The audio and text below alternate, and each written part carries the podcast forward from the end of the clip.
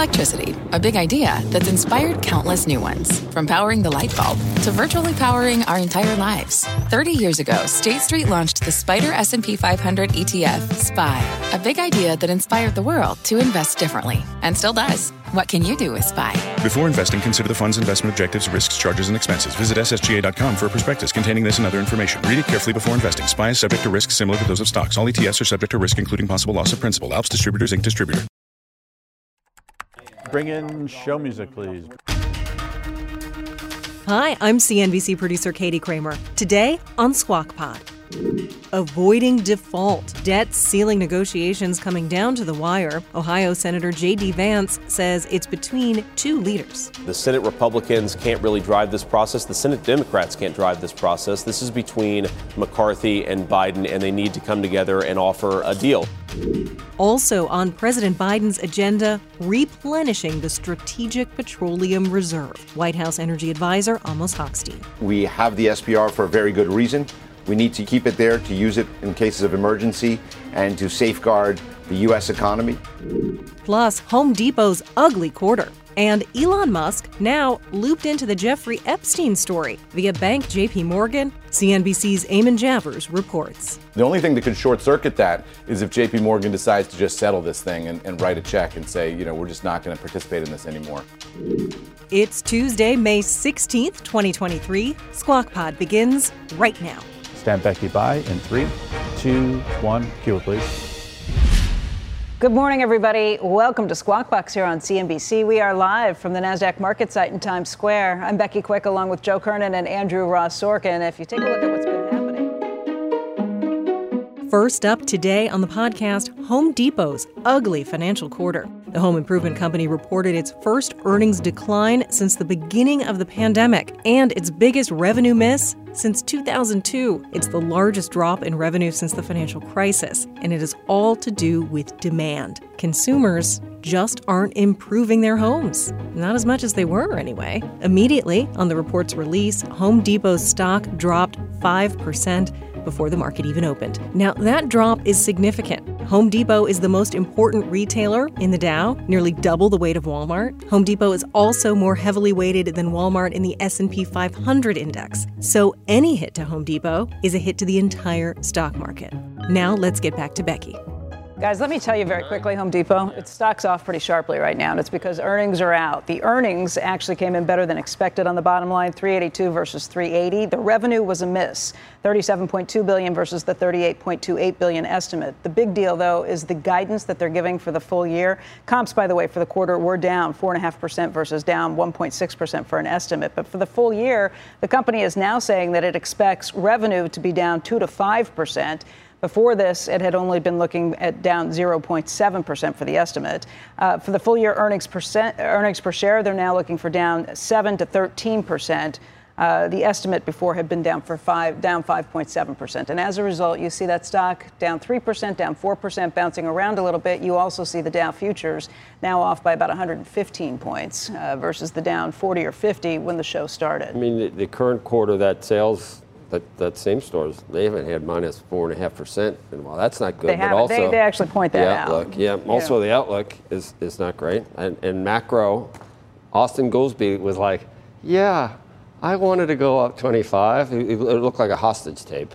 Um, so I, I, don't know really whether. Um, and Paul Tudor Jones called him out. Yeah, he did. Yeah, yeah. Right um, there, right, right after that. He did. Ted Decker, who is the chairman, the president, and the CEO, says our sales for the I quarter were below our expectations primarily because of lumber deflation and unfavorable weather, particularly in our western decision, decision as there was some extreme weather in California that they said disproportionately impacted their results. However, the guidance for the year goes well beyond this quarter and what weather they're anticipating with this. Did point out that it was a three-year period of unprecedented growth for the sector during which they grew sales by over $47 billion. But they do expect that this would be a year of moderation for the home improvement market. in mortgages, outlook. yeah, yeah, But you know how quickly, Fed, eh, Fed acknowledges that there are lags to their effects and they're not there. Right. Do you know how quickly like a lag can become real. I mean, it, it can it, it could be a, a, week, and we decide, oh my God, you could get go from they got more to do to they went too far in a week. well, this, this is the week that we get the retail, retail, earnings, so you might hear a bit more concern right. about the consumer coming out this week. This obviously is the first of those big reports. Let's get an update right now on the debt ceiling ahead of today's expected meeting between President Biden and congressional leaders. Speaker, Speaker Kevin McCarthy said negotiations are nowhere near a deal. Both sides have said they hope to reach an agreement before the weekend as scheduling hurdles will make things more difficult. Now, President Biden expected to leave tomorrow for a week long trip, international trip. And the House and Senate scheduled to be in session simultaneously for just one more week this month. So everything was going swimmingly and now it's not going swimmingly? It's never going swimmingly. No, but I'm saying yesterday, if you remember, I think at this hour we were talking about how well, hopefully it's still very I mean, optimistic. They got to do optimistic. something. They got to do something. But when McCarthy and Biden met in, in February, McCarthy, the prospects for him getting a deal were slim to no yeah. with, with right. his caucus. And so two, three months went by, then it happened, and now here we are. And, and Biden's headed, President Biden's headed to Japan for for a week. I mean, this is you know, waiting 90 days thinking that there's going to be a clean deal because this guy's not going to be able to get a, a bill passed. Then it gets passed, you know, 80 days into it. I don't know the response. I don't, I don't know. Both sides I, now it's scary. Both sides are pretty entrenched. Yeah, but doesn't leave a lot of room for. One side has been saying, "Please talk, please, please, please," because now we are in negotiations. So if they were going to, you know, to say we're not going to negotiate, pushing on Biden, saying that they're not going to vote sides. for anything if he agrees they don't to have in their to. program. They, all they got to do is get the normal Democrats and the normal Republicans. It's a shrinking pool of people. If you do it with both, you can do it. If you do it with both, that's what it's supposed. That's the, the way it's supposed to happen.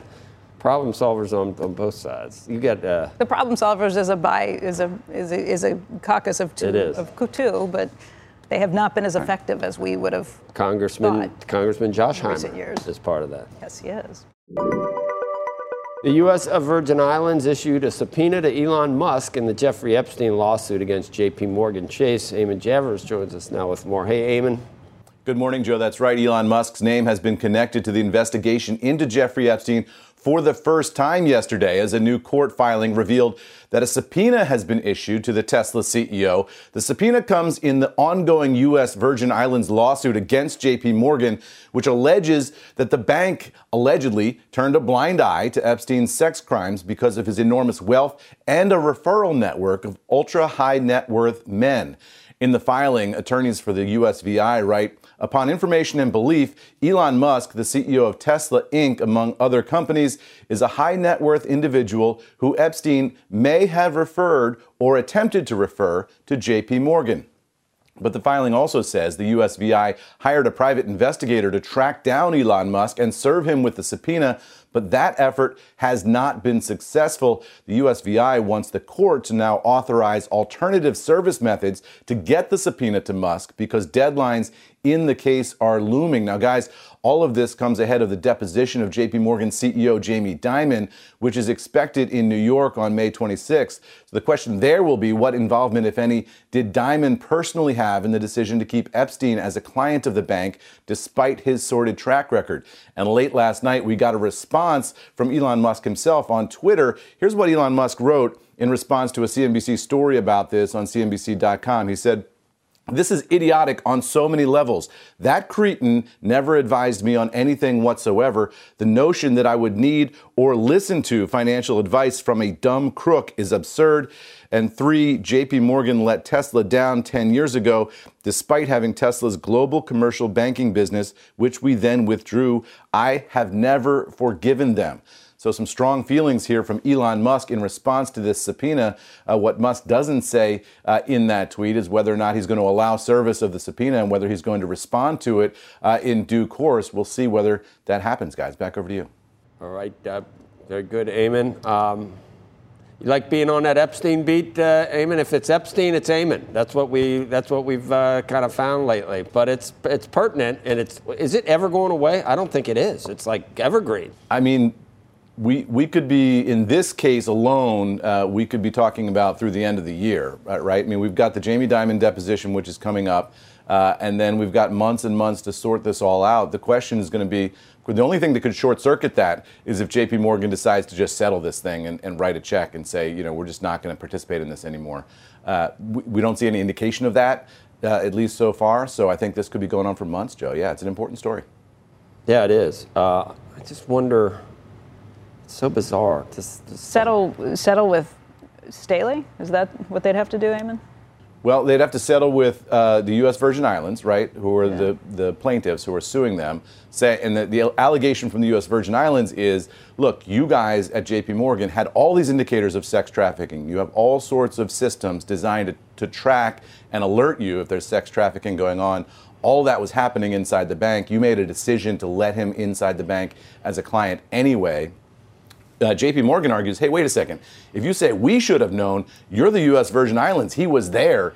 You should have known. You know, how dare you come after us and say uh, we were negligent here when it was the U.S. Virgin Islands government that should have been doing something about this. So that's the argument in the case. Uh, and then, of course, JP Morgan has now sued Jess Staley, their own former executive, saying uh, it was ultimately it was all down to him uh, as the person who had the closest personal relationship uh, with Jeffrey Epstein. You know, Je- Jes Staley at the time he was at J.P. Morgan uh, was going to Epstein's island, was sending emails back and forth with pictures of young women with oh, Jeffrey God. Epstein. They had a very close personal relationship between the two men, uh, and so J.P. Morgan says, "Well, it's not the bank; it's this one guy." So they are in the meantime, you're going to get more and more depositions and more and more information. And a lot of high powered people, including Elon Musk, are finding their names tangled up in this thing as the U.S. Uh, Virgin Island is sending off subpoenas to say who knew what when. Name after name um, after name that the Virgin Islands are coming after. Yeah, and they're alleging that what was happening here was even after the JP Morgan pushed Jeffrey Epstein out of the bank, they still had a relationship with him because he was referring all these rich guys uh, as potential clients to the bank. The allegation is that JP Morgan thought that was such a valuable stream of referrals that they kept having a relationship with him even though they knew about his sex trafficking and his criminal past uh, a lot of the people who are allegedly the people who were referred are now getting subpoenas. That's why Elon Musk has been dragged into this thing. And then you see his reaction to it. They sold the islands. They sold it finally, and I know you saw that. It's going to be a they resort. Did. Yeah. So what do you say? I'm going to yeah going to this great resort. It's on Epstein's Island, or I, I, don't know. I don't know. Is that good or bad that you're going to Epstein Island yeah. for a resort? Do you, do you sell it that way, or do you? Change Something the whole. Something tells me they'll change the I mean, name, but they won't. They're going to change the name. But they're going to have to demolish every going. building yeah. on that place, right? It, the I mean, walking around there. Thanks, Eamon. Cheese will be next. Next on Squawk Pod, the U.S. Department of Energy is buying oil to replenish the country's strategic petroleum reserve. The man known as President Biden's energy whisperer, Amos Hochstein, explains the administration's oil strategy. The difference between this year and last year is also that the market understands that despite the fact that Russia was part of the war, the price cap has allowed us to keep Russian products on the market, so supply is there, while restricting the revenue. We're back in a minute. People today can spend half their lives over 50. So it's good to be financially ready for what's important to you as you get older, like a family vacation. Or starting your dream business. Welcome to Connie's Coffee. How may I help you? AARP's trusted financial tools can help you plan for whatever your future holds. That's why the younger you are, the more you need AARP. Start planning today at aarp.org/moneytools. What's on the horizon for financial markets? At PGIM, it's a question that over 1,400 investment professionals relentlessly research in pursuit of your long-term goals. Specialized across asset classes, but united in collaboration, our teams provide global and local expertise. Our investments shape tomorrow today. Pursue your tomorrow with PGIM, a leading global asset manager.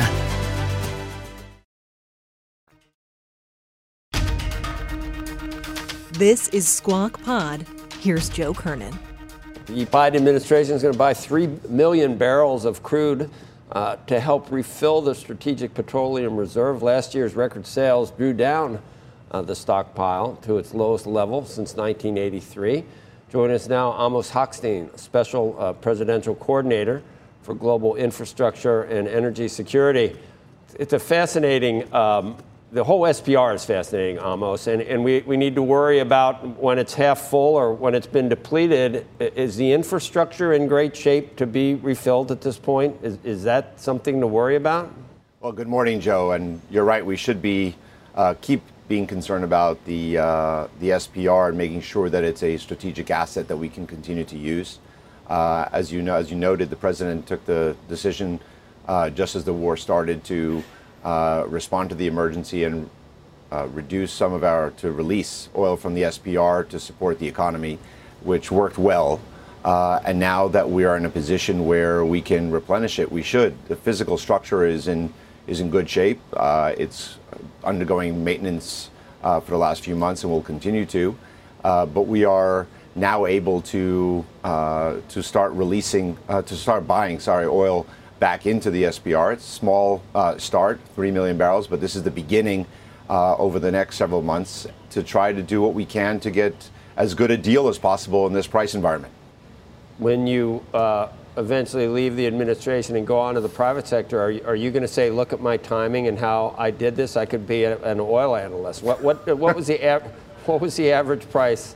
I mean, I, am not saying it's serendipitous uh, Amos, but the, to see all the cuts that we saw from OPEC Plus and all the things that could have really, you know, the war uh, and everything else. I mean, we could be, I guess that, that uh, skeptics said it could be at a, we could be refilling it at $150 a barrel. Instead, where, where was it sold? At an average price of about 95, and we got a chance to buy it back. That's almost like you're a trader. Buy high, buy low, and, and sell high. You sold high, you can buy low. You, get, well, you got I your resume. You got your resume ready for Goldman Sachs. Joe, I think that President Biden wanted to do two things. One was to secure the U.S. and the global economy during the turmoil of last year. Remember, we were at 120, above $120 a barrel uh, at one point. Uh, we took the decision, a number of decisions, the SPR was only one of them, uh, but to really make sure that to bring down inflation that we're seeing now, uh, that was, you know, really oil prices and which affect food prices were really uh, affecting inflation rates. We brought down the price of oil and price of gasoline uh, and electricity and food for the consumers. Uh, and now that we sold it at 95 and able to buy it back at roughly $70, uh, which is what we said all along. If you remember back in October, uh, I came on your show and we talked about somewhere between you know 67 72 73 dollars was our target price uh, to buy it back uh, it took us a little longer because Congress mandated us to sell oil actually this this year, so we had to uh, we have to complete that sale, which will take uh, still a few more weeks or several more weeks to complete. And once we're done with that, we're able to start buying. Uh, we have to make sure we're doing it in a way that is uh, that is safe and for the uh, SPR itself, and make sure that we're good stewards of that infrastructure. but that's this is the beginning, and we're later this year we'll we'll continue to buy more and significantly more than that into next year. But I want, Joe, I just want to note, we were, before we ever started releasing oil from the SPR, we were mandated by Congress to sell over the next several years 140 million barrels. And we worked with Congress to, uh, to void those, uh, that mandatory sale. So, in effect, we pretty much have bought back uh, 140 out of the 200 or 180 to 200 that we that we that we released. So I think we're trying to do this at, a, at as good a deal as possible for the American people, uh, and selling at 95 and buying at 70. I think uh, I think that is as good a deal as you can get. So how far do you have how far do you have to go at this point to get back to what what we would see, say is an optimal level? How many barrels? How many million? Well, I think earlier uh, this year we talked about over the next year buying in the 60 million. I think Department of Energy talked about buying another 60 million on top of what we're doing now. Uh, I think that we'll we have to make sure we have the financial resources to be able to continue to buy. We'll work with Congress on that, uh, and uh, I think that we should make sure that we are at a level that can address future uh, disruptions. What we've learned is that we have the SPR for a very good reason. We need to use it, keep it there, to use it in cases of emergency, and to safeguard the U.S. economy. And uh, that's that's something that we did this past year. The president was yep. resolute. And remember, people didn't just criticize uh, the decision as far as and, and predict that we'll be buying at 150.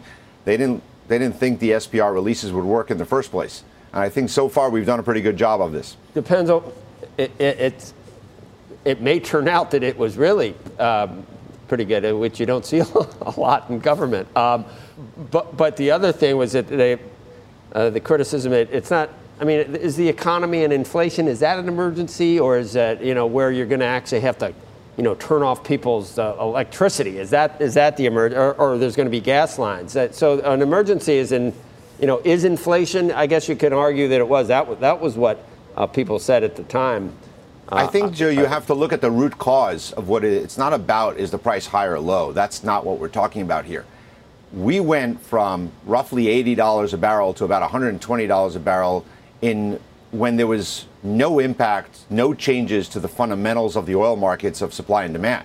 That all happened because a war erupted in Europe involving uh, the uh, right. Second or third largest oil producer in the world and freaked out the markets. So, Amos, these, if, if, if, if, prices go back up again this summer, I guess that's the question. Will it right. will it change anything? It's the driving season, you get into that. There's still a war that's taking place. If, if, prices go back up, if WTI, let's say, goes back to 90, 95, even 100. Right. Will you be part of the problem? Will that be will that be considered an emergency and say, forget it, we're not going to refill it, or or we're going to start releasing again? What what is an emergency? So look again. I'm saying the, the emergency is not sometimes is not just the high price itself. It's looking at the root cause of what's what is happening. I for right now the where we are today. If you look at the projections for, we're already at the beginning of what is considered to be uh, the seasonal driving season, where we already have a uptick in in demand. Uh, we are still looking at what's happening in the demand in China, what's happening in demand in the United States, uh, and how the economy is is shaping up. I, I don't see a, a, a, big surge in prices coming uh, this summer in such a way that will threaten where we are. So we're in recently good shape, which is why we're taking the decision uh, in the Department of Energy announcing a, a buying back some of the oil into the SPR, and we're going to continue to do that so that we can uh, address emergencies. Look, I think the difference between this year and last year is also that the market understands that despite the fact that Russia was uh, part of the war and the the remarkable sanctions, the price cap has allowed us to keep Russian products on the market, so supply is there, while restricting the revenue. And we've chosen to have that kind of approach that will stabilize the markets for the eh, global economy so that we're not rewarding Putin twice.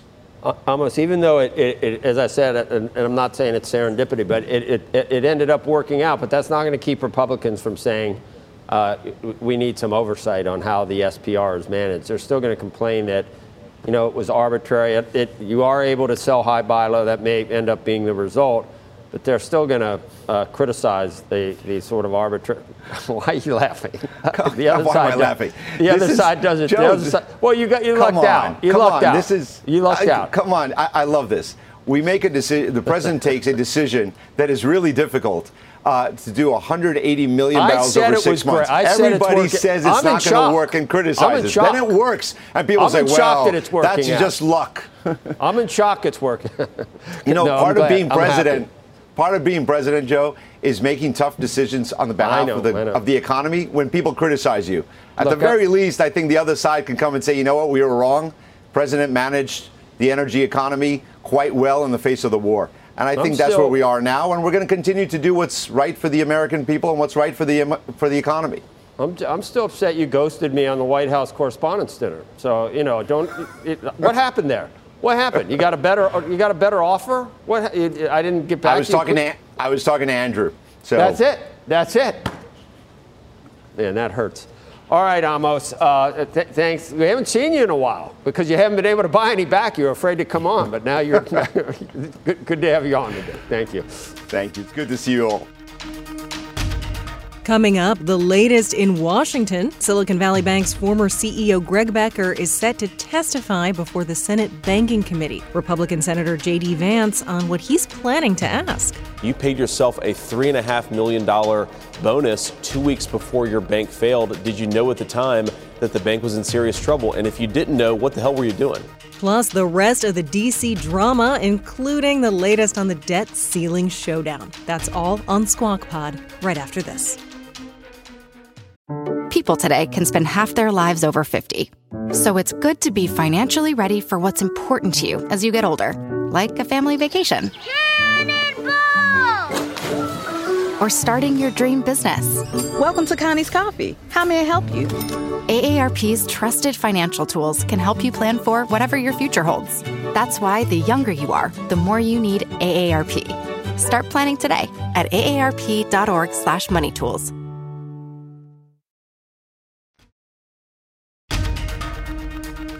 You're listening to Squawk Pod. Upland Becky, Q. Welcome back to Squawk Box. This is CNBC, and we are live from the NASDAQ market site in Times Square. I'm Andrew Ross Sorkin along with Becky Quick and Joe Kernen. Later this morning, the Senate Banking Committee is going to be looking into the failures of Silicon Valley and Signature Banks. Former SVB CEO Greg Becker, former Signature Bank Chairman Scott Shay, and former Signature Bank President Eric Howell will be answering questions about what went wrong at their institutions. Joining us right now to talk more about that hearing, Ohio Senator J.D. Vance. He's a member of the Banking Committee. And good morning to you, Senator. Uh, let's talk about it. Uh, what, what are you trying to find out from them, and how much is it, in your mind, a, a problem of what took place at those banks specifically versus policy and maybe the supervisors? Well, I think clearly these guys were way overexposed to long term interest rates. That's what happened with Silicon Valley Bank, and I think to a lesser extent, Signature Bank. Uh, but to me, what I'd like to understand, because we're looking at clawbacks legislation here at the Senate Banking Committee, whether we should basically take some of the money that these CEOs paid themselves out as their banks failed and try to get some of that back, especially because taxpayers are implicitly picking up the tab here. So, question number one for me for Silicon Valley Bank's Greg Becker is going to be look, you paid yourself a $3.5 million bonus two weeks before your bank failed. Did you know at the time that the bank was in serious trouble? And if you didn't know, what the hell were you doing? You just talked about the idea of clawbacks. And the big question in this context is my understanding is that you, you, also talked about taxpayer funds. This really is the FDIC that's managed this thus far. How, how, do, you, how do you square that circle? Yeah, so, so, so here's the basic problem, right? So the FDIC pays for these uninsured depositors. That's the way that Marty and others at the FDIC have set up the system. Uh, but that, that, that FDIC fund is paid for by regional and community banks, and of course that is borne by our taxpayers in the form of higher fees at millions of banks, excuse me, thousands of banks all across our country.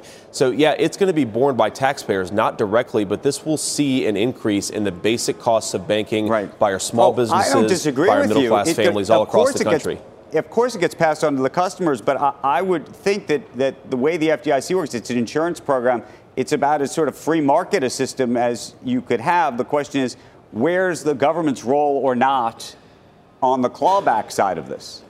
Well, I think the basic argument is you cannot have these CEOs who run their banks into the ground but benefit personally in the process. I don't think that's a free market system. I think a true system, I mean, the good thing about a free market system is accountability, that you suffer consequences for screwing things up. And there's clearly been a failure here when these banks are able to pay the CEOs large sums of money or have the banks offload a ton of stock right before the bank effectively crashes into the mountain. That's a serious, serious oh, Senator, problem. I don't Again, disagree it's something with you. that I think creates I don't risk disagree with you at all. in our banking system. But, but the question is, is it the role of government to do it, or is it the role of shareholders, debt holders to effectively sue uh, what's left of the company or the individuals directly, civilly, for the money back? Well, look, I'm happy for the shareholders to sue, but I also think it's our job to pro- provide some proper oversight here. And we know, eh, you know, we all know here that shareholders have relatively limited options after these banks have been run into the ground. I think it's important for us to do something proactive here and make it clear to the CEOs while they're making these decisions. If you turn your bank into a disaster zone, you're not going to get a fat paycheck from it. If you turn your bank into a successful enterprise, by all means, pay yourself a fat bonus, uh, but not if you run your bank into the ground. Senator, where do you land on the idea of deposit guarantees? Effectively, um, whether it's codified in law or not, we have implicitly, if not almost explicitly, guaranteed depositors their money. Is that, and, and then you, you, also people talk about personal responsibility. Where, where the two where the two ideas land? Well, look, I think most people, when they're banking at a bank, they don't think that they're lending the bank a ton of money, but of course, that's how it works in our system. I really think that we need to have federal deposit guarantees. We need to make sure that people don't get completely hosed when you have a bank collapse. The, the, the problem is that we need to have that proactively, not reactively. The problem that I have with how the FDIC handled Silicon Valley Bank and, and, and Signature is that they effectively changed the rules in the middle of the game. If we're going to have FDIC insurance, and we should, should, it should be clear about where the rules are, where the lines are. We can't change those things and increase the implied deposit guarantee in the middle of a bank panic. I actually think that makes things worse.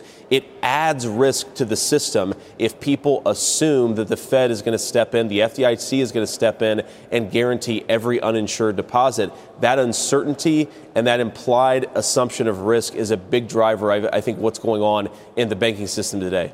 Senator, the uh there's been a lot of uh, conjecture that, that, maybe regulators dropped the ball. They, and they were there, they, they even knew about the mismatched uh, liabilities. Um, it was the San Francisco Fed to some extent, and, and they've had, I don't know whether you have an opinion on this, but a lot of the, the recent papers emanating from, uh, from, from the Fed out there has been managing climate risk, a lot of bragging about managing climate risk.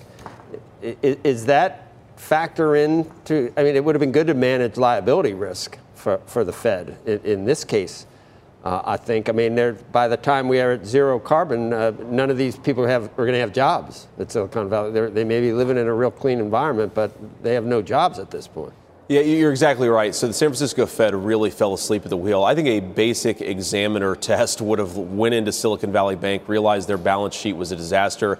It's frankly uh, shocking that the, the San Francisco Fed didn't realize what was happening as this whole thing was unfolding. But it also some raise, raises some difficult questions about the revolving door in our banking system. Of course, Greg Becker sat on the board of the San Francisco Fed. He's the CEO of SVB. We need to have some division between the regulators and the entities that they're regulating. But absolutely, the regulators fell asleep at the wheel here. This is a catastrophic outcome. It's something the San Francisco Fed should have seen very clearly uh, very early on, and they didn't, and that's a problem. Senator, while we have you here, of course, the other big issue in Washington uh, this week and around the country is, this, is the debt ceiling. And um, we are getting awfully close to midnight, as they say. Um, where do you think things really stand? Look, I think where they stand is McCarthy and Biden are the two parties that have to cut a deal here. The Senate Republicans can't really drive this process. The Senate Democrats can't drive this process. This is between McCarthy and Biden, and they need to come together and offer uh, a deal. Now, I believe that McCarthy has done exactly that. D- agree or disagree with the plan that he's offered, he's at least advanced something that will pay the country's debts and, in my view, get us on a more sustainable fiscal pathway. If the Democrats don't like it, that's fine. They're Democrats. They're not going to agree with Republicans on every issue, but they have to come to the negotiating table and advance an alternative solution. What I really worry about is you know, the, the, media has framed this as Republican brinksmanship. I think Joe Biden is the one playing games with the country's credit. He's the one engaged in brinksmanship, and his leadership can solve this problem. Sorry, they're, they're wrapping us, but I, I, I, just wanted to get this in. The Wall Street Journal had a piece that if if uh, uh, former President Trump is the nominee, that even if Biden were responsible, when it came right down to it, for a default, it's still not going to put him back in, uh, it's not going to put uh, President Trump back in the White House, that Biden's still going to be reelected, that he sort of is Teflon and he knows it. He, there's no, he, he doesn't have to uh, acquiesce on this, Senator. That's, that's, and I know you're a supporter, I think, of, of uh, former President Trump. Do you, do you, think there's anything to that, yeah, I, that, that, he can act with impunity because he, they, they think that President Biden's going to win if it's Donald Trump again? Yeah, look, I'm a, I'm a strong supporter of President Trump, but I, I, don't think that even a sympathetic media can cover for Joe Biden's failures in this particular case. He is the president of the United States. They've played this game of fiscal brinksmanship for months. The president has refused to negotiate with Republicans, even though Republicans have actually advanced a plan. Uh, so I don't think that President Biden can cover himself in glory here and pretend this isn't his fault. If the country defaults, if the country faces serious economic consequences after we pass the X date, that's on Joe Biden for failing to show leadership here. And I don't think even a sympathetic press can cover that up. Okay. Senator Vance, uh, very much appreciate uh, seeing you on the program today and uh, hope we get a chance to talk to you again very, very soon. Thanks. And that's the pod for today. Thanks for listening. Squawk Box is hosted by Joe Kernen Becky Quick and Andrew Ross Sorkin. Tune in weekday mornings on CNBC at 6 Eastern. Follow Squawk Pod wherever you get your podcasts. And let us know what you think. Tweet us. Our handle is at Squawk CNBC. Or if you listen on Apple Podcasts, take a minute to rate this podcast or write a brief review. That helps other listeners discover Squawk Pod. That's it. We'll meet you back here tomorrow. We are clear. Thanks, guys.